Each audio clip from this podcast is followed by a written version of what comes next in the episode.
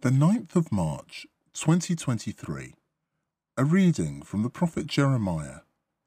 A curse on the man who puts his trust in man and turns from the Lord. The Lord says this A curse on the man who puts his trust in man, who relies on things of flesh, whose heart turns from the Lord. He is like dry scrub in the wastelands. If good comes, he has no eyes for it. He settles in the parched places of the wilderness, a salt land, uninhabited.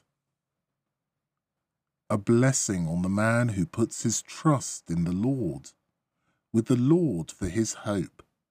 He is like a tree by the waterside that thrusts its roots to the stream.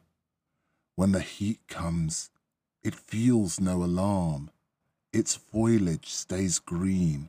It has no worries in a year of drought and never ceases to bear fruit. The heart is more devious than any other thing, perverse too.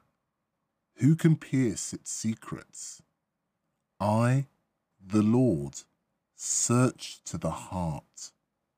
I probe the loins to give each man what his conduct and his actions deserve.